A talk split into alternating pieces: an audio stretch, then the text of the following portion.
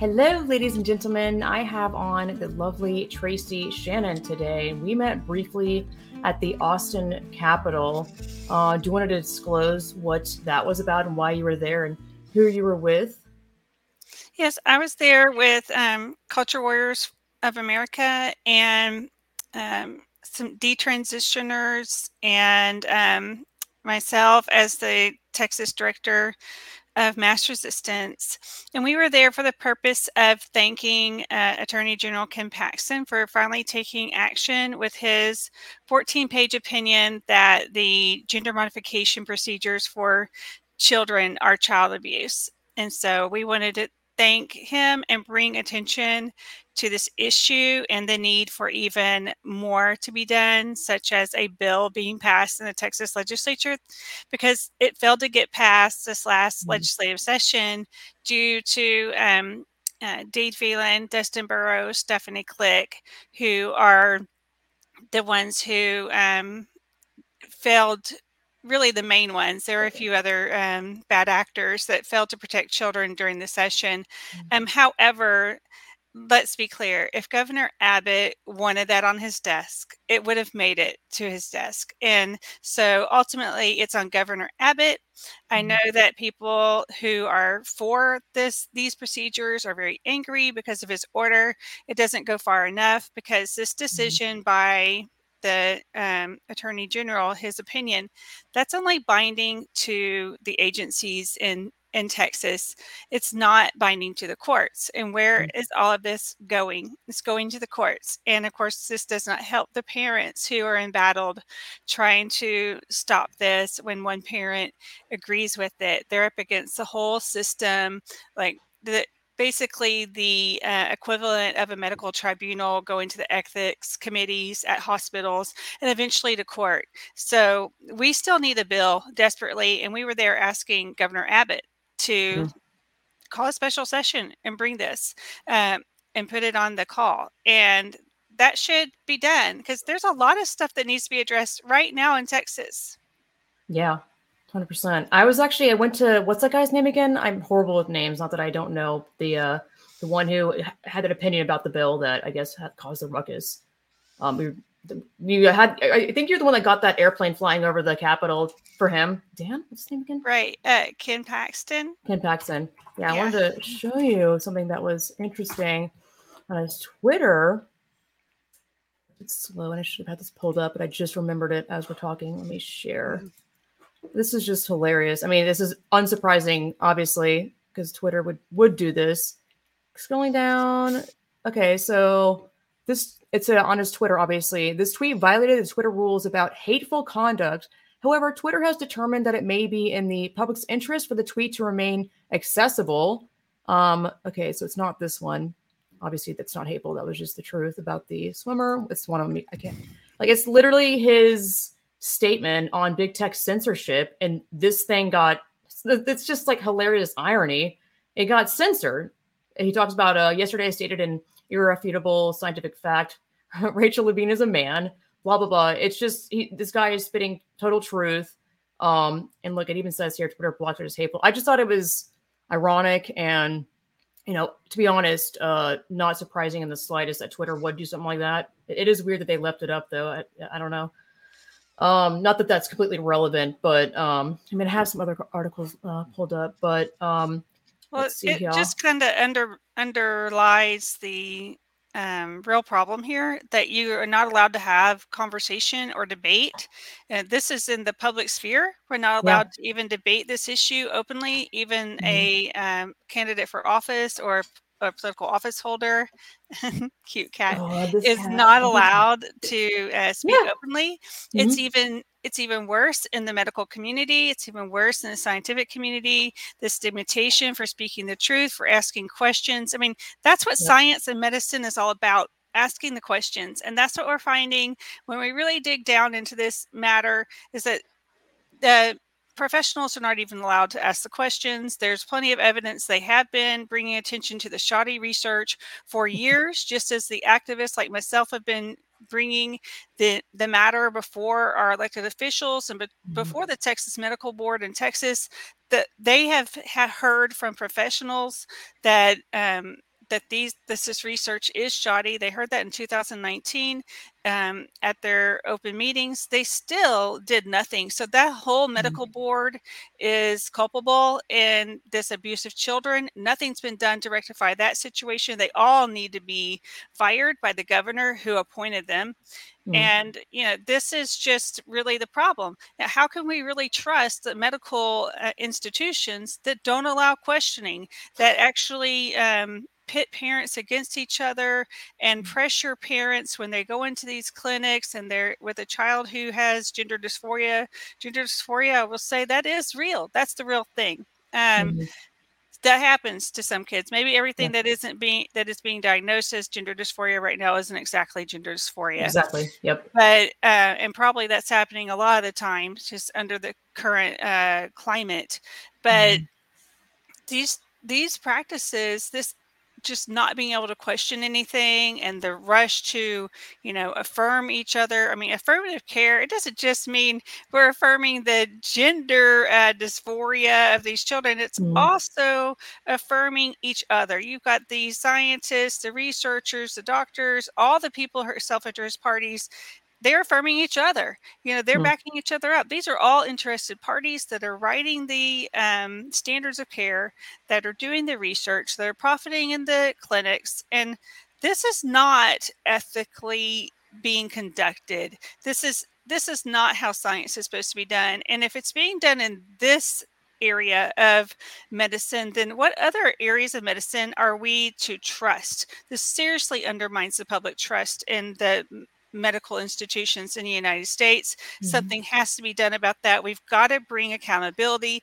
Political wins and self interest should not be governing how medical care is provided and i think we saw a lot of that in the you know in the last few years uh, if we won't talk about that topic so i want you to get your show taken down but i think we saw oh no it's fine politics. this yeah. I, am currently banned on youtube anyway so this one's okay. definitely if we talk about vaccine or anything it's going immediately to Odysee they don't really yeah. touch uh podcasts like podcasts in general, like on Apple or Spotify, which is so weird and interesting. YouTube is the one that is like, you can't even post a parody, funny comedy video, which I did from New York City, and I, I got a, a, strike, and it was like one more strike, my whole YouTube's getting deleted, and yeah, it really. I've been deleted from there too, and all I did was post reshare things that were true, so I didn't Isn't even say anything yeah. controversial, which is not. Uh, the usual for me. So, yeah, yeah. Um, yeah, it's just this is not uh, the first time. I think in the last 2 mm-hmm. years, a lot of us noticed that you couldn't question the, um, you know, the protocols and uh, the wisdom and not being able to try anything else when mm-hmm. people were dying. I think eventually we're going to find out that, that that too was just like this. You weren't allowed to say anything different. I mean, there are doctors out there saying that. Mm-hmm. Um, but we really need to bring accountability to the medical field. That is a problem in Texas because the Republican Party itself, the one who mm. wants to um, end gender modification of children, um, embraced tort reform many years ago. I think it was in the 80s. And that's mm-hmm. when Texans for Lawsuit Reform actually uh, donated, um, I think, close to $300,000 to the Republican Party of Texas. Now, think back in the 80s, this was a lot of money. Mm-hmm. And um, it was then added to the plank. Since to the plank. Since then, the Republican Party of Texas has, or not the party itself, but mm-hmm. Republicans in office mm-hmm. have been under the influence of Texans for Lawsuit Reform. You can check the um, donations and the influence in the um, Texas Capitol, and you will see that Texans for Lawsuit Reform, their priorities get passed, while the Republican Party of Texas, as an organization, not the um, incumbent politicians, are not seeing its policies pass, including uh, mm. like pro-family policies. And we mm-hmm. we've had Republican leadership in the Texas um, Capitol for 19 years. 19 years of Republican leadership. We've had both chambers. We've had all Republican leadership, eh, the majority. And we can't get our priorities passed, but we can pass all kinds of new tort reform mm-hmm. legislation that makes the public less safe and and um, frustrates the public getting justice when they are harmed, such as in uh, truck driving accidents. Hmm. Um, they're making it harder for us now to sue and win. And also, they put caps on the um, the rewards that you can get when you sue. Now, yes, in the 80s there were some cases, right, of some really like wild um, rewards in court, but in Texas it's very hard to um, actually cash in, I should say, on a yeah. on a judgment. Very hard to get that money. Um, so really who was this hurting and how did this actually um, save us money by passing all this tort reform all it's done is hurt the average citizen and mm-hmm. help mm-hmm. insurance companies and um, those the lawyers here in that um, that represent them and the lawyers and the companies representing you know that are represented by these lawyers. So it's not helping the voters in texas. It's not helping republican voters. It's mm-hmm. helping um, big companies and that's it. So that needs to be done away with. That's a problem with bringing a lawsuit um, in texas against mm-hmm. this this medical malpractice, it is malpractice because mm-hmm. you need more than standards of care that are loosely defined by an activist organization called the World Professional Association of Transgender Health and the endocrinology. Yeah, WPATH. Um, oh, okay. Yes, I've heard it. Yeah, it used to one, be yeah. called Harry Benjamin Society, hmm. um, but now that everybody knows the guy was a, a, really creepy pervert, I guess they don't want to be called that. You don't anymore. say. Yeah. yeah. So, yeah, I mean, just just look him up. It's really bad. I don't want to confuse my facts on him, but I want to say he was yeah. pro pedophilia. He was tight with Alfred Kinsey. So that's the nature of the the beast there. So who wants to name their organization after that? So that changed. Uh, you know, I think in the last decade. I mean, since mm-hmm. I've been paying attention, it changed. So, um, yeah, we can't have interest party interested parties calling all the shots like political organizations. I mean, just reading, you know, the um, reports on these meetings of WPATH, who mm-hmm. attends, mm-hmm. and what goes on there. Looking at some of the old videos, you can see that this is just entirely political for them. This is entirely self serving. Mm. That's not how we do science. That's not how we do mm. medicine. Nobody should be accepting this. And it's, you know, it comes to this in Texas, this law, not law, it's not a law. So this uh, opinion and the governor's order based on the opinion to investigate families really isn't enough. Um, you know, I, as a parent, I think parents are the first and last line of defense when it comes to protecting children. So, yes, investigate the parents. Yes, hold them accountable. You know, where did our common sense go? When did we start relying on professionals without doing our research, right? Mm-hmm. So, but a lot of the culpability does lie with these professionals and the institutions that are um, pushing this this idea that a child should modify their gender, undergo all these procedures, when there's really no body of evidence that is scientifically sound supporting yeah. it. You know, there's a lot of you can you can find some studies, a lot of studies, but they're not done well. They don't go out long enough. They don't go more than 5 mm-hmm. years. They don't go out to find the the regret. They are the sample size is either not large enough or it's not randomized and there's no control group. And they change the yeah. yeah, they change the um let me see the, the scale the, the just gender mm. dysphoria scale they'll change it mm. from mm. from male to female so they get a hard yes for dysphoria from a girl mm. you know when she's wanting to be a boy and then after they do the the transition the transition procedures then they ch- ask gender dysphoria on a boy scale so are you feeling dys- dysphoria about uh, your gender and, and then they get a hard no so um so it's set up they set this up to support what they're doing instead of really find out you know, about the um, you know, about the efficacy and the harms that that that go with this and they they haven't um you know one of the problems is that they i forgot what i was going to say sorry. It's okay. No i went to um oops yeah okay. Uh i had an article pulled up about uh uh, this is obviously, I guess, well, not that old, I guess last year. Because I'm, you know, I recently moved to Texas and I'm like, what is this? I, you know, this is obviously going on in California and now it's going on everywhere for sure. Um, but what is the Save James thing? Because that was a couple of signs were there at the uh, Capitol as well, that rally. Right. Save James. So that is um, for several years now, at least since 2019, and I think before, we've been trying to bring attention to this case, and it's it's not an isolated case, but it's the most mm. public case in Texas, hmm. where a father, Jeff Younger, is battling the okay. mother, a pediatrician in Dallas area, um, for custody of the children. He's now lost custody of his sons and because he refuses to tra- participate in the transition of his minor son and this this started um i think when uh, james was seven as far mm. as you know being in the public light. Um, but the transitioning of James started when he was just uh, two or three years old. He was a toddler. He wanted a little girl toy at McDonald's. And then, um, subsequent to that, light a unicorn purse at um, Target when they were shopping. The mother so then decided that this uh, child was gender dysphoric and needed a transition since then it's been a battle in in the courts because the mother and father haven't stayed together the mother wants to transition young james and um, a mm-hmm. radical democrat judge in dallas judge mary brown mm-hmm. has been um, basically punishing jeff younger for not transitioning and you know, there's a court appointed um, counselor on the case. And of course, the, the problem is that all these institutions are in agreement with transition. So it's almost like you're denying your child something that they medically need, when in reality, I mean, that's how it's being treated. Yeah. In reality, James doesn't need that. He's a perfectly healthy little boy and mm-hmm. he doesn't need to be put into a natural state and mm-hmm. be subject to all the risk and complications that go along with transition.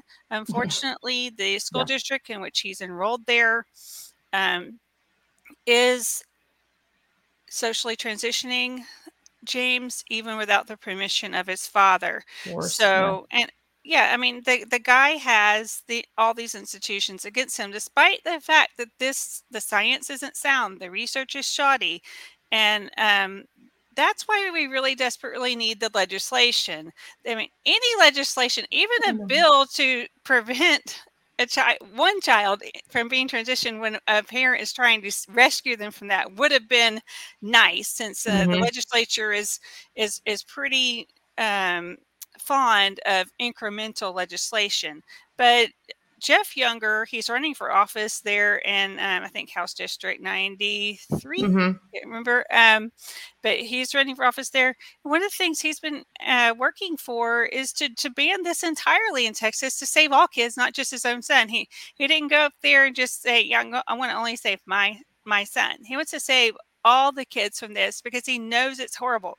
Yep. we couldn't convince um, our legislators like they didn't even believe this was happening. A few of them, you know, did. Well, it does sound unheard of, and it is awful, and it's probably new to a lot of. Well, I'm not sure now who, who could possibly not have heard of this, but yeah.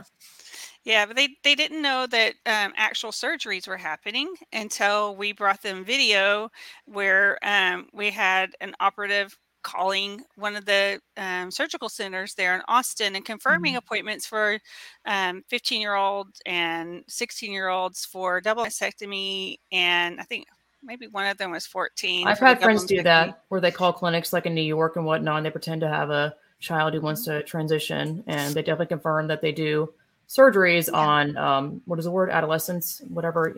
Yeah, you know, young children. right, as long as the parent, the mm-hmm. parent consents and usually they they're most interested in if the insurance covers it mm-hmm. which you know most of these places brag like the place in uh, austin brags that they can uh, get insurance to cover these procedures. And by the way, they're even getting insurance to cover the non binary procedures. I mean, this non binary stuff is completely new and it's oh falling under the whole realm of gender affirmation too. So we're the study showing that removing nipples, which I think that's uh, yeah. definitely one of the uh, non binary procedures, literally chopping yes. off your nipple or just chopping off breast, which is a uh, I mean, come on. I'm not sure for the males if they want to be non-binary. Is they just invert the penis? Like, is that? I'm not sure what they get, but like maybe it's well, the same thing. I don't even know. For adolescents, it's to add a little breast tissue at the top. Um, for non-binary. yeah, add a little breast tissue at the top so it's not completely fat, uh, you know, flat, but that it has a little little bit of um, breast tissue there, so you're left guessing. For little boys? Oh, are you serious? Uh, uh, for older, for older, if they're truly dysphoric, if they're really, really um, according to the professionals really mm-hmm. this work yeah they'll do top surgery so usually that's just mis- double mastectomies for oh, the yeah. girls mm-hmm. so mm-hmm. um, now for the older people over 18 which is still young still a mm-hmm. lot of mistakes oh, yeah. being made in your early 20s you shouldn't get this um, done like uh, people argue not to cut you off but of course i am mm-hmm. uh, okay. people argue like oh you should be able to do whatever you want as an adult and I'm just am under the belief that nobody should be doing this to their body, period. You need to get psychological help. And this isn't me being mean. I'm just like, something is severely wrong.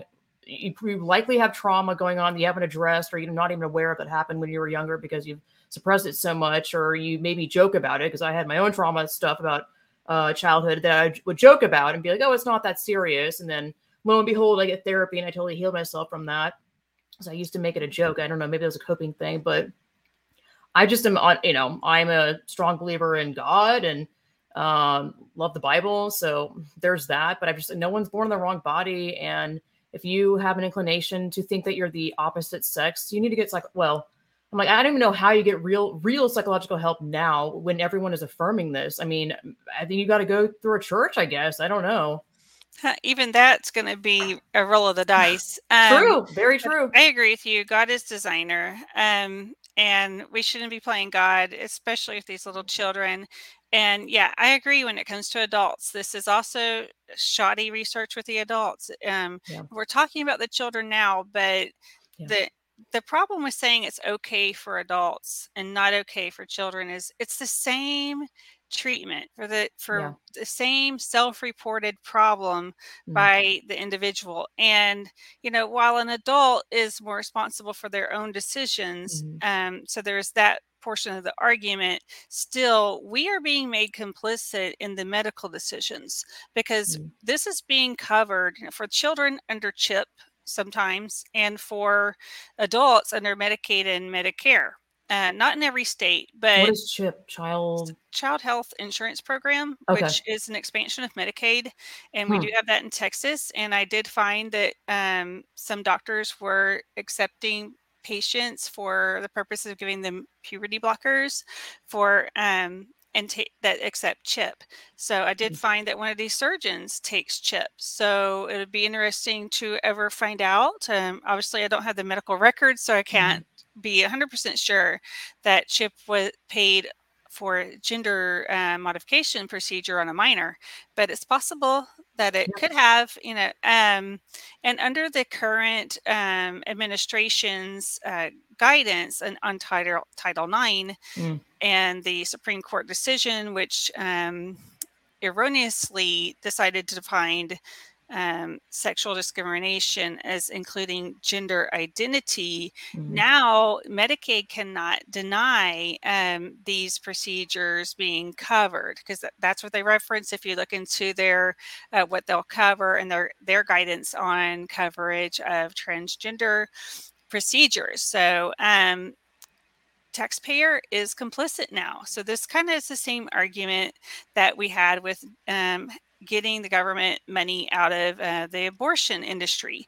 Hmm. We need to do the same with this and and hopefully it won't take you know like um 50 years because it's a lot of children being harmed by this and also a lot of adults i agree that adults should not be undergoing this yeah. because you know as you saw the other day um, when we had our rally we had a, a, man there who transitioned i think he said shared that it was in his 30s mm-hmm. so um you know he knew what he was doing but both of the the men who are detransitioned that were with us that day mm-hmm um, one who under had gone undergone all the procedures um, shared that you know, they had uh, underlying issues that the therapist refused to address. They just want to slap this gender um, band-aid on there mm-hmm. and start the transition process and then all their problems are supposed to go away well then you're left with someone who's inorgasmic infertile mutilated yep yeah mutilated their body and you know in some cases not everybody does the complete um, you know um, inversion of the penis for the males or mm-hmm. it's a, uh, a phalloplasty if they're uh, female but uh, a lot of these men do very early in the process have uh, orchiectomy. So then they're left with nothing but a deflated scrotum. And um, this affects their their overall health. And yeah. So um, my phone thinks I'm talking to it. yeah, as usual. It's trying to answer a question. Sorry, I don't know if you can handle this one. I'm yeah. sure. I don't know if uh, Google has the answer, but um, Google, she just said she didn't understand. Are you serious? Oh, God has a sense of humor, so there's that. Yeah, wow. I, I, don't understand it either. And we shouldn't be transitioning anybody. We certainly shouldn't be making taxpayer complicit in it. We shouldn't be um, subsidizing it through our insurance programs that uh, responsible people are paying into insurance, like myself. And, you know, my insurance is over $30,000 a year for my family.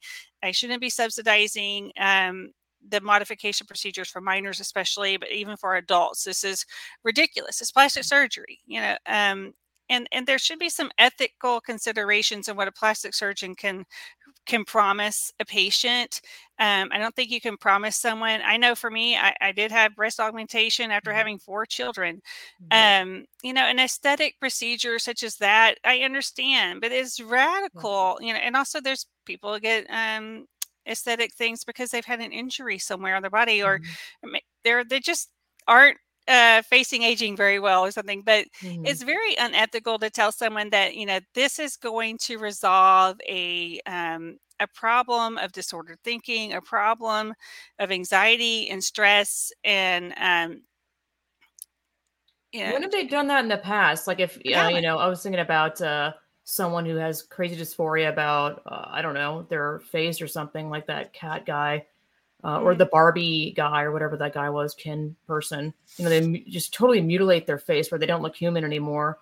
I mean, has the doctor ever been like, "I promise you, you will feel better after you get this, and will it will solve your what?" Well, I guess it doesn't make sense because they don't come to them being like, "I have dysphoria of my face." I don't know. It's just, some of the ways I guess they come with a wish. You know, yeah. I went to a plastic surgeon with a wish that, um, you know, my that my breasts wouldn't look like dog ears after having four kids. Um, so, you know, and, and and I understand, you know, an aesthetic um improvement. Yeah. Mm-hmm. Um, but does it change your life? No. In fact, when you go in for something like that, I had to fill out several forms about my state of mm-hmm. mind, um, about my expectations for the surgery. I had to understand that this wasn't wow. going to make my life happier. And if I was under that impression, we could not go forward. So um, there's obviously a you know a, a, some neglect of actual ethics and yeah. there's false promises being made a lot of that comes from the mental health side of things the endocrine mm-hmm. society WPATH you have all these professional organizations of interested parties that are pushing this as the answer and i personally the only like, answer which is yeah. ridiculous when would we ever had that in the medical industry or yeah. any sort of procedure where this is the only option for this uh, trend that's happening that doesn't even make any sense. Like yeah. that's not that's just absurd on its face. Right. And it's harmful really to to pigeonhole people into this mm-hmm. and, and and promise them that surgery is going to change your life or you know a oh. lifetime oh. on chemicals is going to make you happy.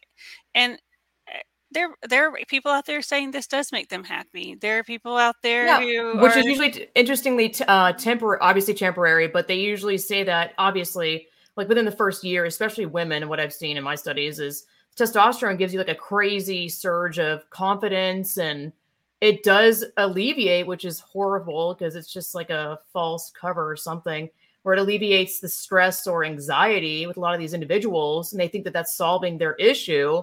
But then lo and behold, a couple years later, their body starts rejecting it. You know, God's like not happening. Um, it, you know, they just, of course, the detransitioners, they obviously they'll say like, "Oh, you were never trans," whatever. They just don't even take their real story and their situation under consideration because obviously it's going to shatter the whole well it should shatter the whole idea behind transitioning anyone. Like wait oh there's people that are regretting this? Like this is what made me get into all of this. I started reading the detrans subreddit on reddit um, and i had an eating disorder for six years in my 20s and seeing how this was such a mental severe illness. Um, it was so similar to my eating disorder. I was, my heart broke. I started bawling, crying. I, I just had this like crazy connection with their stories.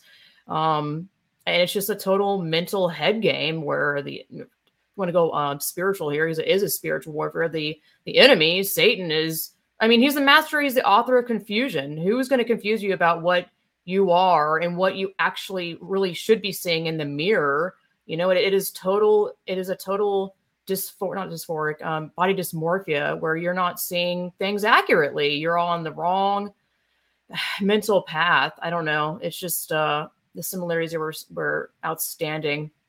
It's so devastating a lot of girls that are going through this do have eating disorders. Some of the mm-hmm. studies have shown. Hey there! One of the easiest and free things you can do to help out my podcast is to leave a Apple Podcast review for this podcast. It is free, pretty effortless. It takes I don't know less than a minute out of your day.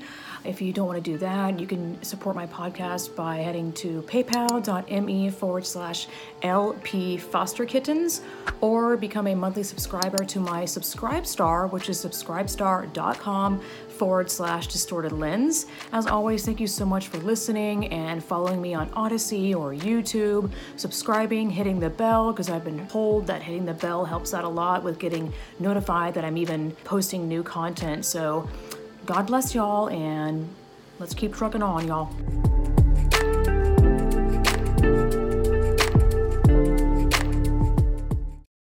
And that should be resolved. I mean, all disordered thinking that could yeah. be underlying the dysphoria should be resolved before moving forward with any of these procedures which i'm entirely against anyway but mm-hmm. if if we had responsible medicine those things would be resolved first before moving forward with any kind of modification procedures yeah. and and and changing identity um you know in fact another problem a bigger problem is that you know the whole um all the institutions in the United States, you know, and in Texas specifically, mm-hmm. they've already come into agreement with this that this is mm-hmm. the, what we do, that we change names and gender markers on documents. I mean, these documents are not prescriptions. And you know they should reflect the truth. They should reflect uh, accurate history. They should reflect medical truth. They should reflect scientific reality. Mm-hmm. And they're not. When you can change your birth certificate and have a third gender, which there is no third option, and there's just male and female, mm-hmm. like it or not, you know, that's what there is. And unfortunately, there's been no stopping this. And this has been going on for many years. Mm-hmm. And we're all being forced to come into agreement with a lie. And this is, this has to be reversed. It makes mm-hmm. no sense. These are not prescriptions. These are not treatments. This, this is just, um, lies and mm-hmm. they're harmful lies and it's very hard to reverse these things. I mean these people who detransition like our friend that spoke uh, at the mm-hmm. capitol it was very hard. It took a year to to just get his driver's license changed back. And he was treated like garbage uh, by the way. He told me his story about leaving the hospital i think after one of his procedures and it was horrifying. They just were like hey we need your hospital room. Get the fuck out. Pardon my french but had to drive. I don't want to tell his story, but it was it was horrifying, absolutely horrifying. Treated like a not even a human, even remotely. They don't care well, about you.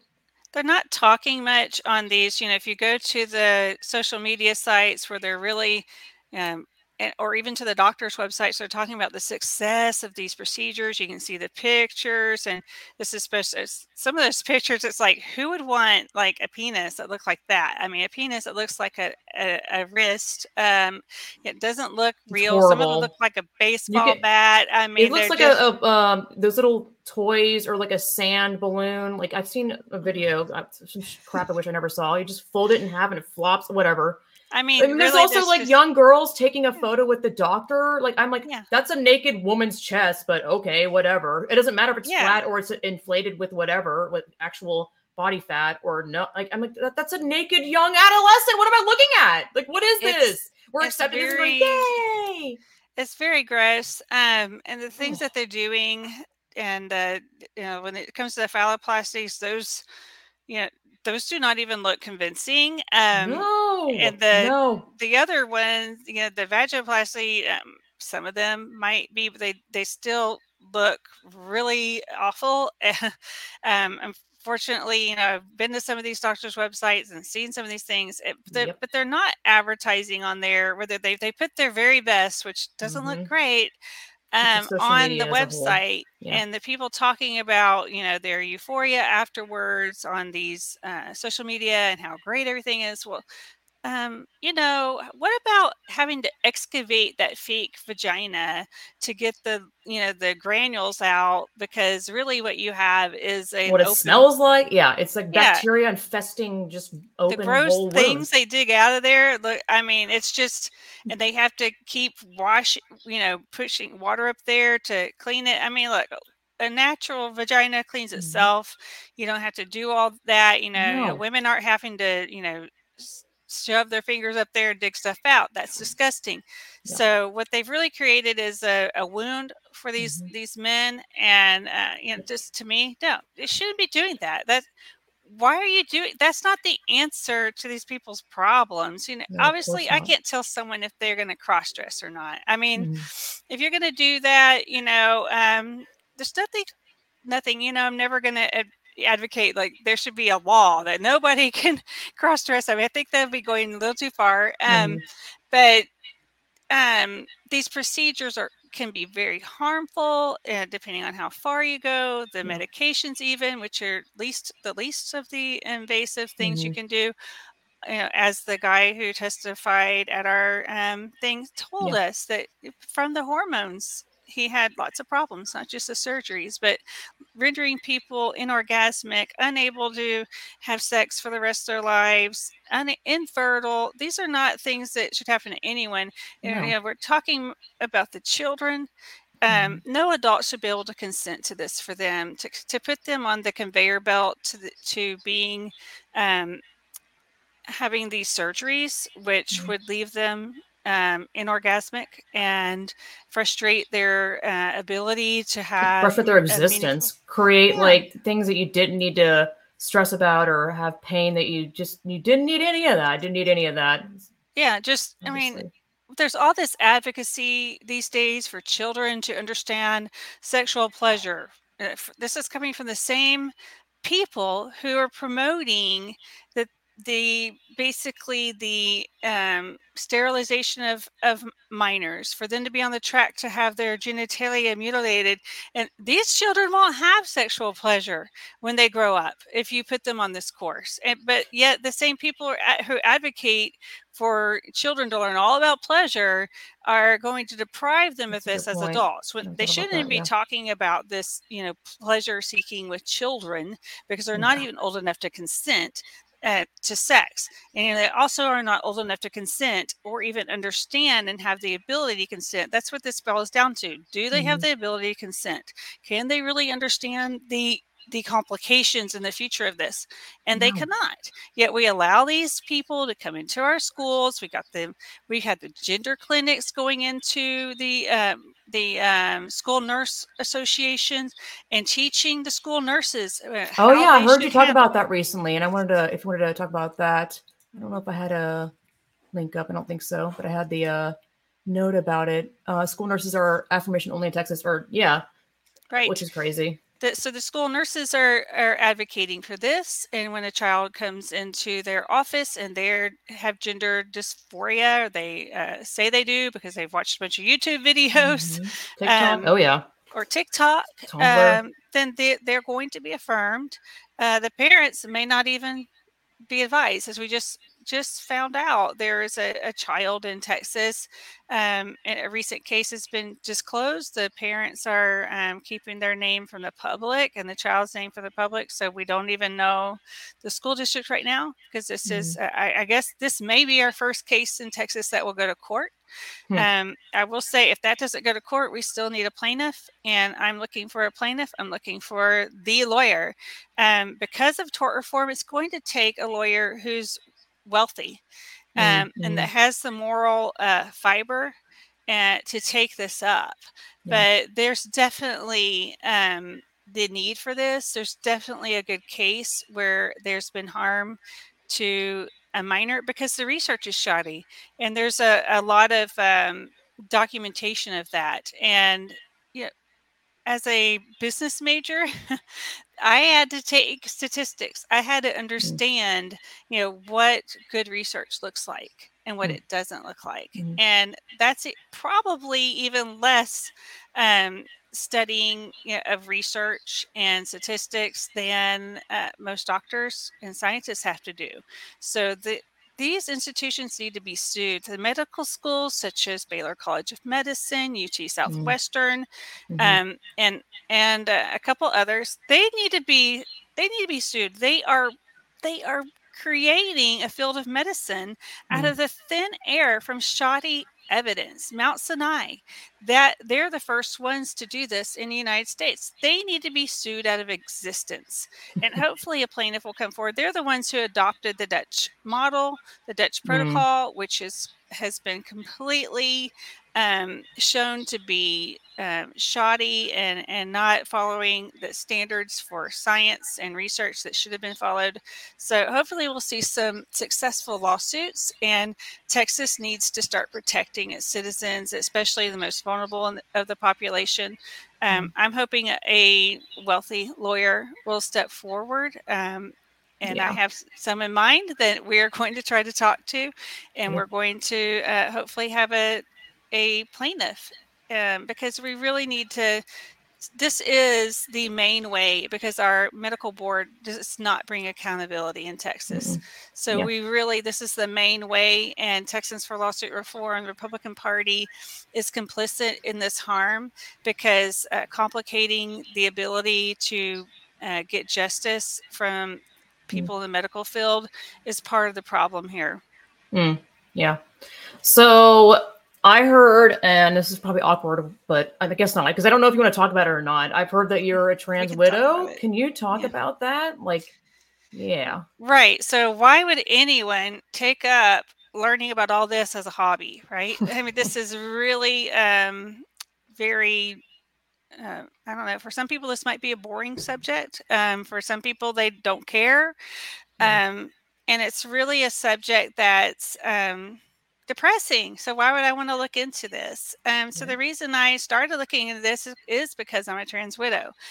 A trans widow is a woman whose husband left to um, present as female uh, for the rest of their life. And so I was married. I had three kids with my first husband, and he decided uh, after 15 years that he wanted to live his life as a woman. Um, this was really hard for me to understand at the time. It Mhm. did not um, fit what I witnessed in my marriage. And obviously, there was a great deal of deception, but I still do not believe that you know, he's uh, was uh, you know a man uh, that had a inner female, or that he was a woman trapped in a man's body. So when I was married to him, we went to a therapist to address a cross-dressing issue that came up in our marriage c- early on right after the birth of our first child. Mm. and she told me i was closed-minded because i wasn't on board with the cross-dressing and that i couldn't see a way to negotiate this issue with my husband that i wasn't cool with him joining some group to cross-dress with other men and you know, like have weekends of cross dressing or nights out cross dressing together, or if he had a private post office box where he would get catalogs and invitations to these events, I would never even have to know about it.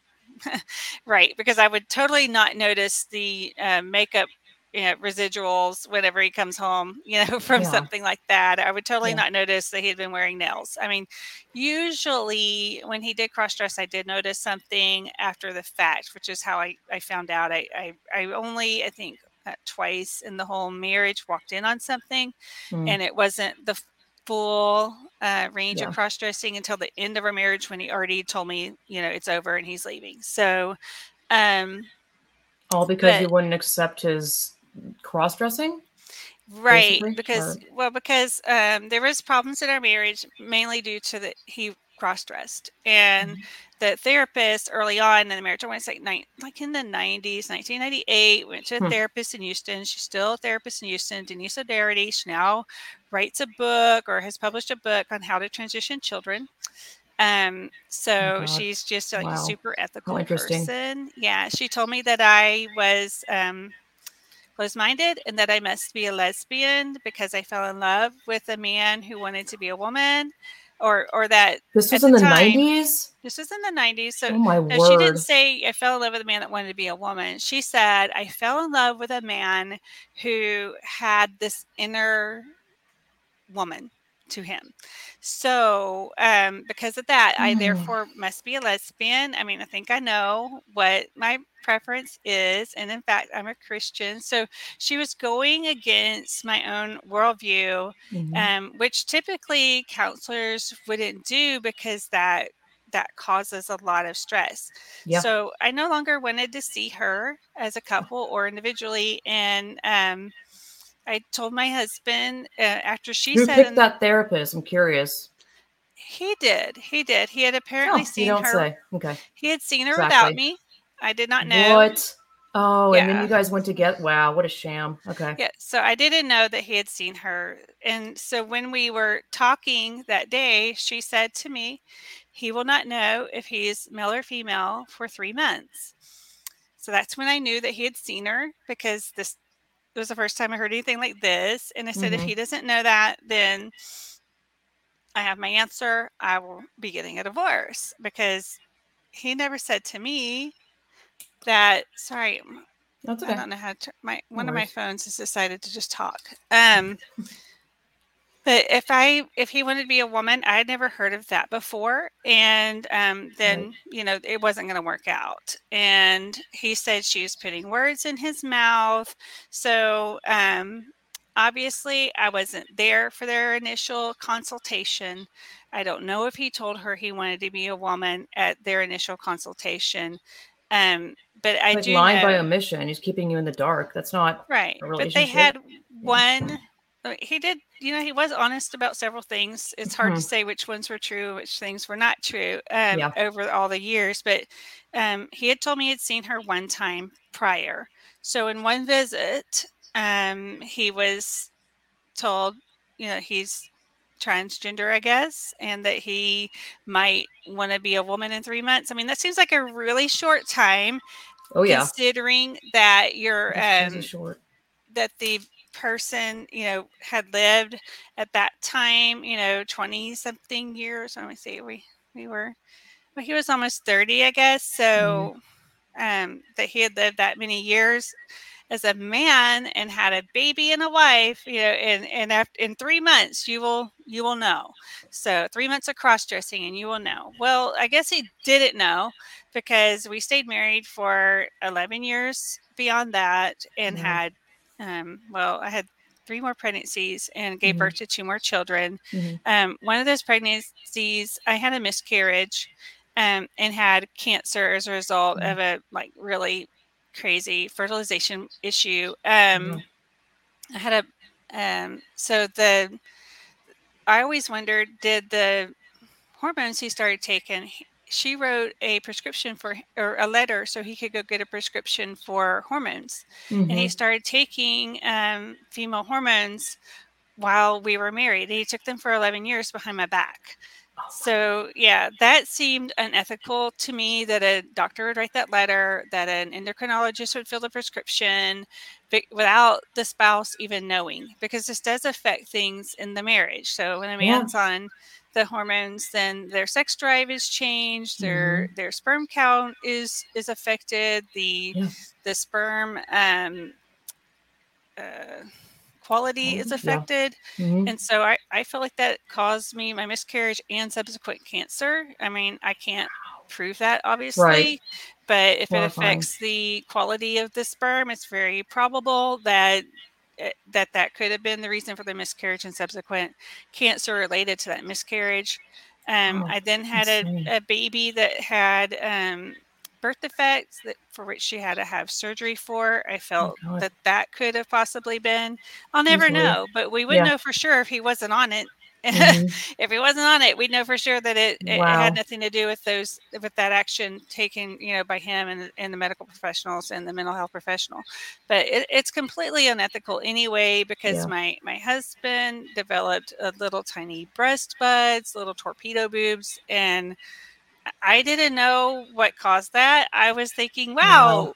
How unlucky for you and very unattractive by the way um Yep. most, and and i had to overcome this to achieve Wow. intimacy in our marriage which was extremely rare but still Yeah. something that happens in marriage and um you know i felt sorry for him i thought it Mm-hmm. was from some ocd medication he was taking to resolve the urge to cross dress and Oh, I was told by him the cross dressing was because he was stressed and I stressed him out, or What? It's like gaslighting you, blaming it on you. Oh yeah, God it was my fault. In fact, the whole sex change, the whole sex change, I've been told is my fault now. My kids were told the sex change was my fault. He never would have done it if I hadn't um, divorced him. So does he regret it now or something, or are you just saying that to piss you off, or in spite Um, of? I think he's deflecting blame, um, Yeah. rather than, and um, there has been some expression of regret, um, you know, but it, but at the same time, he'll say something like, "But it's done now, and there's some benefits to it professionally. He thinks it's professionally helped him. Never mind the fact he got all that education and work experience Mhm. for 40 years, uh, living as a as a man." And well, he gets all the the uh, benefits of identifying into the rainbow, or I don't use the rainbow because that's the Bible. Um, alphabet soup. You know, you're you're right he gets label the yourself trans, yeah, the mhm. coverage No matter where even you though Mhm. yeah he gets the coverage of that he also gets like oh it's a woman in this male dominated field when really you had a wife at home taking care of your kids while you got your master's degree and while you developed your career so so most women who have children you know um, the reality is we got to sacrifice somewhere and a lot of us you know we don't achieve the you know hit the same levels professionally even when we're very educated as men do when they have Mhm. women to take care of the children and and that's to me that's not an inequity it's just a fact of life you know I, i've accepted Yeah. the blessings that come with being a woman if i Mhm. wanted to you know uh, not have children, I guess that could have been an option, or could have uh, put them in daycare. I chose to be home with my kids. So, to that. Um, but you know, we all have to make these choices. The reality is that men don't have typically the same issue when they have a a woman at home who's taking Mhm. care of the domestic responsibilities, shuttling the kids to doctor appointments, into school, etc., so that they can work the late nights and go back to school and and advance professionally. So that's that's a, a quite bit more challenging for women. And so Mhm. he's had all those advantages, and then you know transitions and thinks, oh, it's the transition that that made the difference. When he he is getting the um, you know the um, the advances that sometimes are given to women, the, the consideration that's given to women when when we're trying to move Mhm. women, um, you know, up the ladder because they're women who've worked hard to get to that level, and they they want to have more female representation. So he's he's being put in those places for female representation, and he's a man. Got there just like any other man did. It wasn't. It didn't get there the same way a, a, a woman did with Total all the extra stuff joke. that we have on us because that's just how it is. And yeah. and, and he's a, a golfer and he golfs in, in lady tournaments and and wins you know uh, so and and uh, I checked and the the golf association that Oh, they're fully into this. In San Francisco, into the their Pride Month thing or whatever, they had on the side like this whole golf oriented event that was fully pride and the images was like transsexuals and whatnot. I was like, holy shit. The Mhm. golf association is fully into this and fully supportive, which Right. kind of makes me think that a lot of the golfers are closeted transvestite. I mean, why else? I mean, I don't know. Well, the Maybe reality is, I mean, golf, if you look back at the past and I'm not a feminist, but I have to agree with feminists on some of these points that they make. Oh my Yeah. God, I wish people would stop calling my landline. Um, so the, the the reality is, I have to agree with the feminists on this point that there's the misogyny uh, that formerly was well known in the golf industry uh, Hmm. that women were only allowed to, to golf on certain days and women could not be if they're even allowed into that uh, country club. if they're allowed club. in the country club. They weren't allowed in the country club. Mhm. So I think we're back to square one. The golf associations now just let men identify into the ladies' sport, into the Mhm. ladies' competitions and play from the ladies' tees. And now, you know, so where are the women? You know, where does that put the women? They can't win in their own sport, just like with the um, the, the recent now, swimming really. the swimming competitions at, at, uh, with the Penn State swimmer. Mm-hmm. So I mean, really, this is men in charge. I mean, who's making these decisions really? when it comes to you know the legislation, when it comes to who's running the sports organizations, are women making these decisions that are displacing women? No. Nope. It's it's men, men. supporting men. Mm-hmm. It's men, and, and and all we hear are where are the women and where are the feminists? Like, um, if you're paying attention for the last few years, all I've seen are mostly feminists who mostly follows my page. You would think if you look at my following on Twitter that I'm some kind of feminist or lesbian because that's a lot of them that are following me, mm-hmm. and I'm not. I'm a pro family activist. But on this thing, we agree that radical so. feminists, not liberal, yeah. by the way. Not radical liberal feminists. I've heard that one as well. But I mean, but. there's so many categories of feminists now. I yeah. would say that I'm uh, uh, probably would fit into the first wave. You know, yes, yes, women need to be able to vote. Okay, now if mm, yeah, I really, true. if I really, really thought that women not voting would just turn our country around, I would, I would, I would tear up my voter registration card. I would never vote again. but I don't think that it's going to change things because just look who's in charge and who yeah. ushered it in. So the argument that you know women are the ones who complicated things and we've ushered in all of the um, the sexual revolution ourselves or we're responsible. We're not. We're not the ones responsible. Yes, there's been some female advocacy for things that are you know unholy, but who held the reins of power. It was men, and they yep. saw a benefit for themselves in the sexual revolution. They saw a benefit in you know all this you know this stuff with the the letting the men compete as women and, and letting men identify as women. Uh, well, did we not think about the consequences of that for female spaces? We have now males in juvenile uh, detention that with females being housed with females in Texas, we now have in our prisons males housed with females, in shelters, males housed with females. Don't victims of domestic violence deserve protection from men? They do. They need to talk about a safe space. I guess women don't get to have one, not even in the restroom. Nope. We couldn't even pass that in Texas because that was too bigoted. It was just too bigoted oh to protect women and and girls and not that boys in, in bathrooms shouldn't be protected they should everyone deserves privacy. But no one ever talks it's not even about i mean i know it's okay to say that but it's it's so obvious that the glaring um person that needs protection is the women like it's the mm-hmm. women. We, we're not really highly obviously concerned about women identifying as a man and going into men's spaces. Like when have you ever heard that being an issue or whatever in any capacity? It's always about women um, which says right. a lot.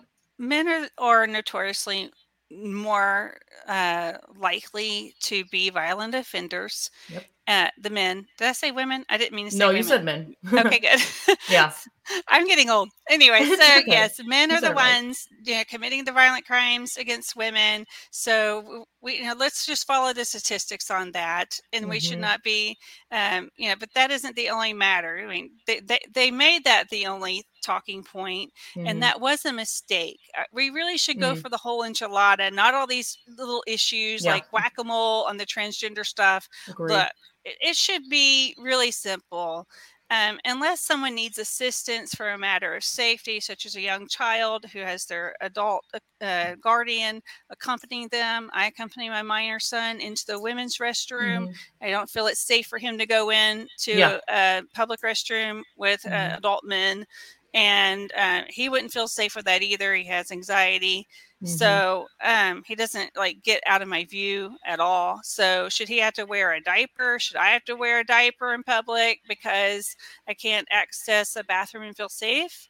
I mean, we are allowing men into our restrooms. We couldn't even get that passed because the woke corporations and the woke Chamber of Commerce's in Texas pressured our leader, Republican leadership in Texas. I mean, the LGBTQ should be kissing Republicans' butts in Texas because they have had their backs all the way, all the way. Dan Patrick, Greg Abbott, especially, and Dade Phelan, especially. Yet they can't get the 100% score from human rights campaigns. So everyone hates them. But, you know, if I was an LGBTQ hmm. activist, I would be saying these are my biggest allies. These are mm. the guys who have stopped you know any bills from being passed now to be fair to dan patrick he's over the senate they passed some good bills out but they never get passed there's this uh, you know by both chambers so mm-hmm. that the texas house is entirely worse but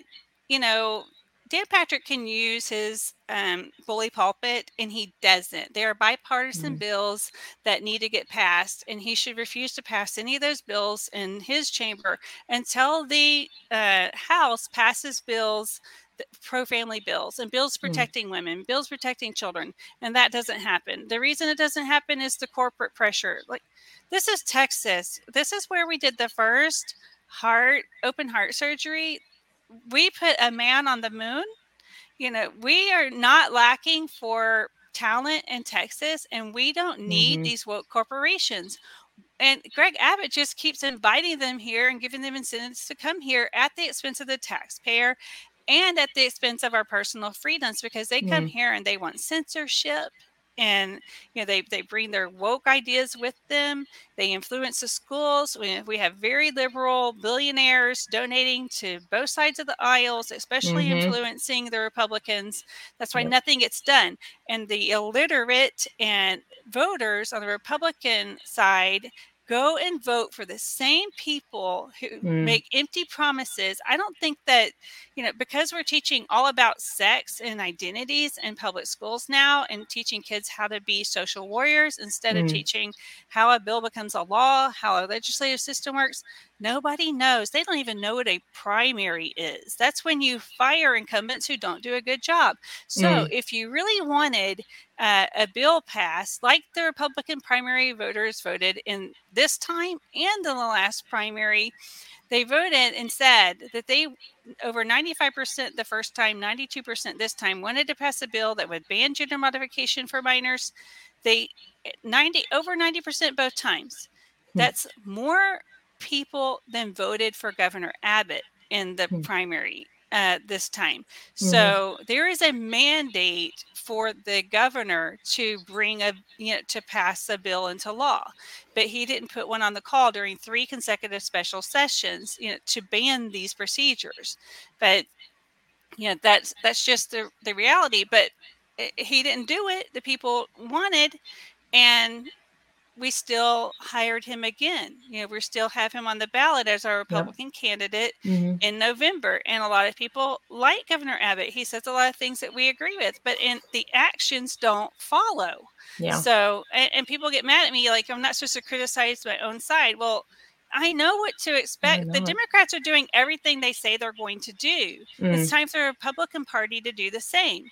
And and Greg Abbott gets all this time on Fox News with uh, Sean Hannity, Laura Ingraham, and looking like the hero of mm. Texas mm. and of the mm. United States because he's you know um, getting into this banter against President Biden when mm. he has failed to lead in his own state on this on this issue and many others. And he just yeah. deflects blame to elsewhere. I mean, hmm. now he's getting flack. He's actually getting flack over this issue, gender modification, because of his order for CPS to investigate. And, you know, this is probably the problem with having a career lawyer as our governor that, you know, he wants everything to go to the court. Like the court should have hmm. the final authority. That is not how our government's supposed to work. The, mm. the, the courts are not supposed to be legislating. And so he wants to keep deflecting to the court when we really needed a law in Texas to ban this. Stephanie mm. Klick, who is a re- Republican uh, in uh, Richland Hills area, mm-hmm. and and she's in a runoff against David Lowe. Well, she killed five bills, five of the bills to ban this. She killed herself, and the other one she slow walked and and killed it hand in hand with Dustin Burrows and Dade Phelan. So that was House Bill 1399, which she brags was passed out the same day as the heartbeat bill. Um, okay, so yes, it, it was passed out on the same day as the heartbeat bill. Then um, how come Dave, Dustin Burrows didn't get it out of calendar committee sooner when there were five sponsors of the bill in the calendars committee. Any of them could have motioned for it sooner to come out of their committee. They held it for, I, think, two weeks or, or 12 days. So why why did that why wasn't it sooner? Like the heartbeat bill sailed through, so why didn't this sail through? We all know because Governor Abbott didn't want it and Dade Phelan didn't want it. This is how they protect each other from having to take a vote in the in the Texas legislature. They just will kill a bill in a committee so it doesn't ever have to, you know, have a vote where people will be um, scrutinized for that vote, maybe punished mm-hmm. by their constituents because some of the Republicans live in and maybe purple districts. So. Hmm. Mm-hmm. And and and Abbott didn't want it. So if Abbott doesn't want something, there could be political consequences inside the legislature for those individuals. So unfortunately, they're not doing the will of Republican, uh, the Republican Party. They're mm-hmm. not protecting. I mean, there's just where are the morals and where where's the conscience of the people that we elect and and we need to be smarter about this and quit taking these slates like even people i like and the who are like-minded with me have mm-hmm. slates and the highest bidder wins not all right explain what a slate is i'm like I'm, I don't know where you learned all this from because it's amazing, and I've I've, I've stayed out of politics for this sole reason because it's just like I've always known it's dirty, but um, I'm amazed at your knowledge. Um, so the, the slates are what you get in the mail. So you get this oh. giant oh. postcard mailer in the mail, and it has all these candidates. They'll say something like conservative Republicans of Texas, and it'll okay. have it'll have a lot of uh, recommendations who to vote for. Well, mm-hmm. these are these are paid. There's one called the link letter. These are paid. This is an advertisement, guys. You're taking yeah. an advertisement to the poll and you're mm. voting for yeah. the people who someone else said is conservative instead of checking the record and you know you could check the record yourself or you know look go to someone who really is checking the record and not taking money you know like myself i'm not taking money from anybody mm-hmm. i wrote a lot about the influence of the texas legislature on madmamabear.com and you know and really Love you it. know if you were voting for an incumbent and your representative wasn't uh, bryan slaton then you probably screwed up in Texas. You probably hmm. screwed up. Um, or you didn't have a choice um, because, uh, like, Dade Phelan is awful and nobody ran against him. Mm. Uh, he's in the Beaumont area of Texas. Um, hopefully, someone will run against him next time. Uh, he has a lot of money. Uh, he has a lot of money behind his campaign. I mean, my my feeling is we should do like some of the other states have done make mm-hmm. our representative districts our house representative districts smaller where mm-hmm. there's no uh, districts so take the same boundaries so you don't have to change any of the z- recent redone zoning yeah but uh, redistricting but mm-hmm. take those boundaries divide the voters into by have no districts bigger than 50,000 voters it is impossible for a candidate to get to know or for the public to get to know this in such a large district to get to know the candidate. So you really rely on advertising, um, put mm-hmm. pub, the stuff that's mailers, which are about six thousand dollars per per mailer to go to your um, voting households that vote in the primaries. So you're a candidate coming in who can only raise about twenty thousand dollars or sixty thousand is not going to be able to beat someone like Dade Phelan, who has a lot of his own money in his campaign uh, because he's, money. I think he's a, a, developer or something like that. And so, and also you're not going to have be able to beat people who are getting the huge donations from the billionaires in Texas. And the billionaires are donating to the incumbents. They they donate through Texans for lawsuit reform, and they also donate individually. These guys are picking the winners. I mean, I mm. don't know how most people feel, but I don't want uh, Richard Weekley. I don't want Ross Perot Jr. I don't want mm. David Hassenpflug. I don't want you know. Um, Mayes Middleton.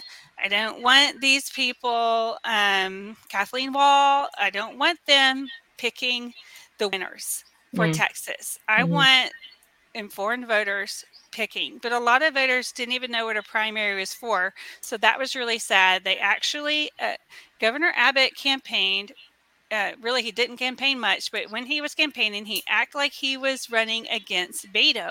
So mm. people went out and voted thinking they were voting against Beto. Beto uh-huh. was not on the ballot in the primary unless you hmm. were voting in the Democratic primary. Mm-hmm. So, um, so you went out to vote for Governor Abbott. You just voted for more of the failure, and also you voted for um, to con- for a person who has a, a record that Beto will use to his advantage. Beto will have, and the Democrats will have a lot of things to um, pick apart and to mm. use mm. as um, you know political leverage mm-hmm. to use in their advertisements to criticize uh, Governor Abbott. And there's been a lot of disappointment with Governor Abbott. So those yeah. not smart voters, which is probably the majority of Texas. Uh, sorry to be insulting, but I mm-hmm. think that, you know, I fell into that category myself. There's still some things I need to learn. There's still some areas where I'm like, oh, wow, I trusted that person. Um, you know, we need to be less trusting and more, um, more about. Tr- less about trusting, more about verifying. Mm-hmm. And um, but you know, unfortunately, I think that those who are newly involved will think, oh, you know, we had that big freeze. Governor Abbott was over that. You know, Governor Abbott has been over. Beto's using of- that a lot about the whole freeze right. thing. Vote for me because I'll keep your lights on or something. I don't know. Right. If we would have went, if we would have fired Abbott in the primary, like we should have, Beto wouldn't have all that ammunition mm-hmm. that he's going to have. And so, and now you're going to have all these new voters who are paying attention because something happened that affected them, whether it was the handling of the pandemic, um, or whether it was the freeze or mm-hmm. or maybe one of these maybe one of these cultural issues that they're awake on because we saw what's going on in the schools and they're aware now of the gender modification issue and and that he really didn't take action until until the political winds started blowing so hard that he had to mm-hmm. um, and and still then it wasn't a complete action that protects the parents who are going through courts and having children who are um, alienating the, the children are alienating the parents it's not the other way around when they get into this cult the children alienate the parents. And our schools totally. are indoctrinating the children in this, mm-hmm. the social media, which they're not protected from. And we passed broadband out into the rural areas. So now we can expect that, you know, this, uh, thank you, taxpayer. Uh, now all these kids who we thought, oh, how nice they're out in the country, we're not influenced by this. Now they get that courtesy of the taxpayer. They'll have this harmful influence. We couldn't even put uh, filters on the, um, on the you know, or use a vendor that would de- use filters by default. So hmm. it, so maybe maybe they would have filters, but maybe not.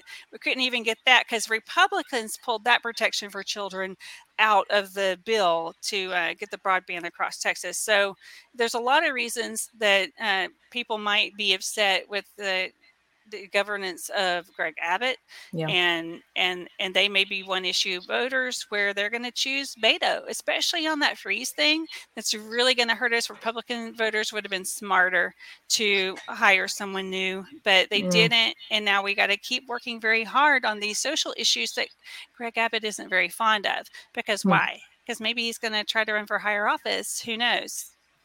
Wow, God, depressing. I just feel like you know, coming from California to here, it's so obvious. Well, even before I came here, it's there's a huge attack on America as a as a whole. And I came here in, in Georgetown, which is a really small town. I think it's Georgetown, yeah. There was apparently every Friday or Saturday, Antifa comes out in hordes trying to take down a Confederate statue. I talked to these Confederate uh, sons of the Confederate veterans, and you know, just had a discussion with them. And I was just like, Antifa's out here in the middle of nowhere. It's just so clear to me they're attacking like godly principled areas like heart of america and like texas is such a huge i mean state obviously but a huge i feel like part of the american just americana as a whole which is great but it's so clear to me they're attacking the state hardcore like charlotte clymer that guy pretends to be a woman on twitter he's like and all these you know tran tranny actors. I'm allowed to say tranny by the way because they call themselves trannies. I get like booted off the internet for saying that. I'm like, but they call themselves that. What's the anyway? Yeah. Um, there's always activists that are actively like, let's go after Texas now. I'm just like, oh my gosh. I don't know. They don't realize how really progressive Texas is. I guess mm. um, there, there's this big scene being made that Texas is really where the um, you know where all the the bigots are and mm-hmm. all the mm-hmm. problems. Yeah. Oh yeah. LGBT they have made more advancements. I mean, uh, Houston is a LGBTQ destination as well as Austin. I think San Antonio as well. So oh, uh, these are. I don't know any of this yet. Yeah, I mean, it's like uh, I think they actually do know, but they got to keep acting hysterical so they can get their wild mm-hmm. agenda entirely yep. passed here at every level, and mm-hmm. it'll be a, a, a victory. I mean, it's if I'm an LGBTQ activist I'm looking at Texas right now as an absolute victory. Texas has has completely fallen in line with the Obergefell decision. They've completely fallen in line with the um, uh, Bostock decision. Hope I said mm. that right. That's the one where uh, yeah. the Supreme Court said that um, gender identity rather than uh, sexual, um, rather than biological sex, uh, is the determinant in discrimination. So they protect gender identity now, not just sex. So this is, to me, uh, a victory for LGBT that they have uh, won. They have completely dominated in Texas. If you look at the Austin City Council, look at the, the mm-hmm. major cities and look at their city councils, look at our school boards. You can go to school board meetings during Pride Month, and the they will put their pride flags on the dais in support of Pride Month. You've got schools celebrating mm-hmm. Pride Week this week in Austin. And we shouldn't be looking at Austin like, oh, it's just Austin. Of course, it's Austin. Mm-hmm. Look, that is our capital. Yeah. and um, not everyone who lives in Austin is extremely liberal. Okay. Mm-hmm. So um, this isn't like oh everyone there is liberal or a lot of people are liberal so just throw your hands up and go well it's austin look. It was no. houston. It was in the the uh, what we call the gayborhood that had the drag queen story hour that i exposed with the sex offender uh, actually there were two with a history of sex offenses. Oh, one was still wow. in the registry one was not. Um, but and porn stars. And dominatrix for hire and prostitutes. In the story time with the children being held out as role models for children. So that was in houston. Houston's very liberal. Um, and the, the gayborhood, you know, at first when people heard of it, it was like, well, it's the gayborhood, you know, of course it's going to be there. Well, no, there is no zip code where it is acceptable to sexually indoctrinate and groom children. So we put that down there, and there's no reason why boundaries with children shouldn't be respected, even in Austin. And really, how can you call yourself an ally to children who, you know, have parents who are LGBTQ identifying, or to children who may be at a very young age identifying as such? Um, probably because their parents or social media influence. Yeah, it's like influence. a vegan cat. Like, why is the cat vegan? It's because the owner. Yeah. Yeah, I mean, why are children? Children, I, I think, do talk about i mean i remember being fifth grade and and and hearing some things and not really knowing everything but i was fifth grade did i really need to know everything you don't need yeah, to know no. everything so no. um so yeah certainly these are things that might be um they're learning about especially with the internet they know too much now but this doesn't mean yeah. we should be pigeonholing children into identities at these ages and that's what all this this is mm-hmm. doing we're pigeonholing them into it and like oh it's all okay it's all you know ever since we decided that homosexual marriage was, uh, you know, a thing actually in, because mm-hmm. the Supreme Court decision came down, then it, it, became okay. Now it's time to sexually groom the kids in public school because now these things are equal. So now we need to talk about you know all the type different types of sex that can be had, and not only that, talking about the kink and fetishes. Teaching kids how well. to fist themselves safely or yeah, fist I mean, a partner. What I didn't I mean, even is... know what that was no, until like no. my late 30s. Um, yeah. I don't think that I needed to ever know what that was. Nope. nope.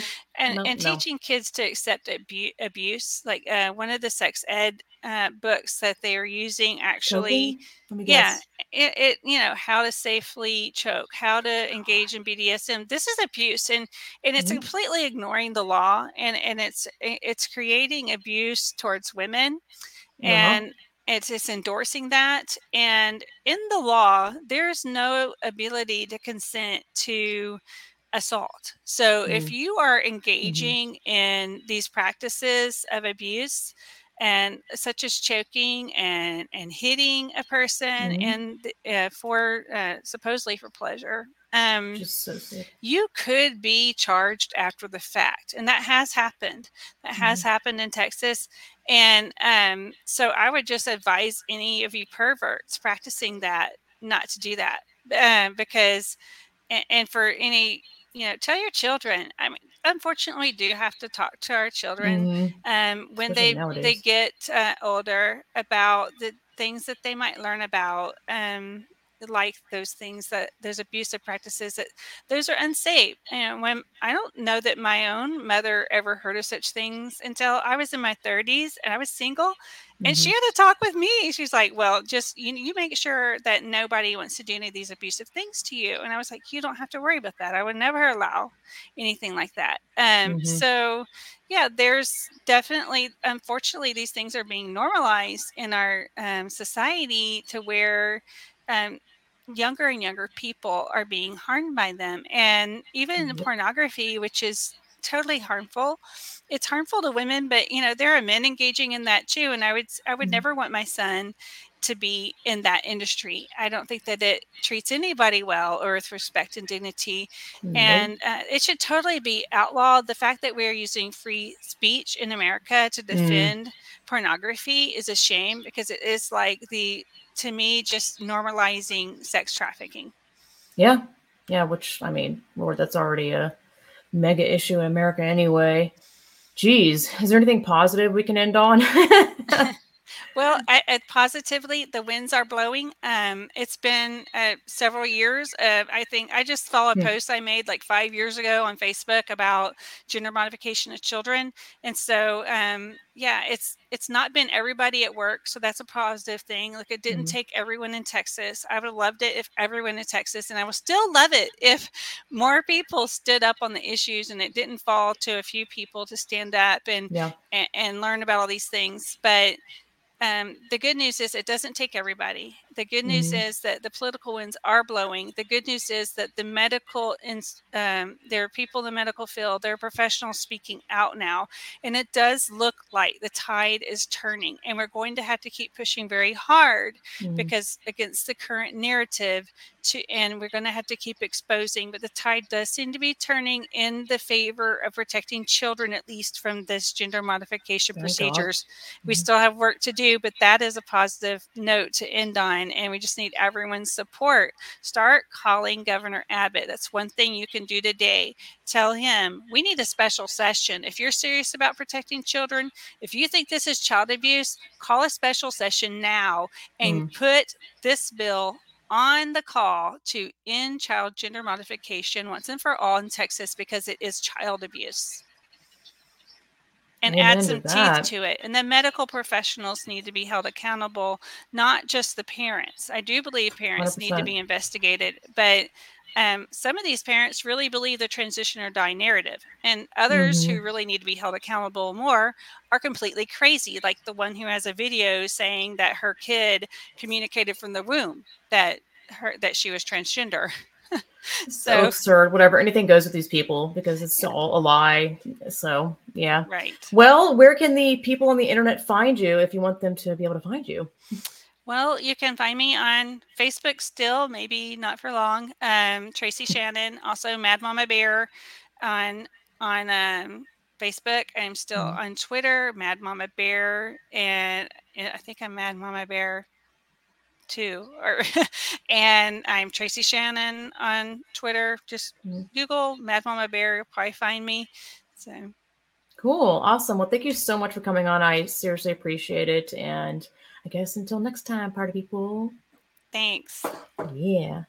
Hey there, thanks so much for listening to this podcast and making it this far into it. You can support my podcast and what I do many ways. Head to my website, which is lindsayplatoshinart.com forward slash shop. There's all sorts of goodies you can buy there on my website, like the Skeptic pin, the adult human female pin, the adult human male pin. There's all sorts of uh, embroidery goodies and crafty goodies that I make myself that you can support by purchasing these items. Or head to mysubscribestar.com forward slash distorted lens and become a rational revolutioneer where you can support my podcast with a monthly subscription or head to paypal.me forward slash LP Foster Kittens, where you can leave a one time donation or multiple, however you want to do it. A free way to help out this podcast is to share this podcast on social media with your friends or leave a Apple Podcast review, which just head to Apple Podcasts, scroll down, leave a five star review, and write up a little comment. Thank you so much for supporting my podcast in whatever way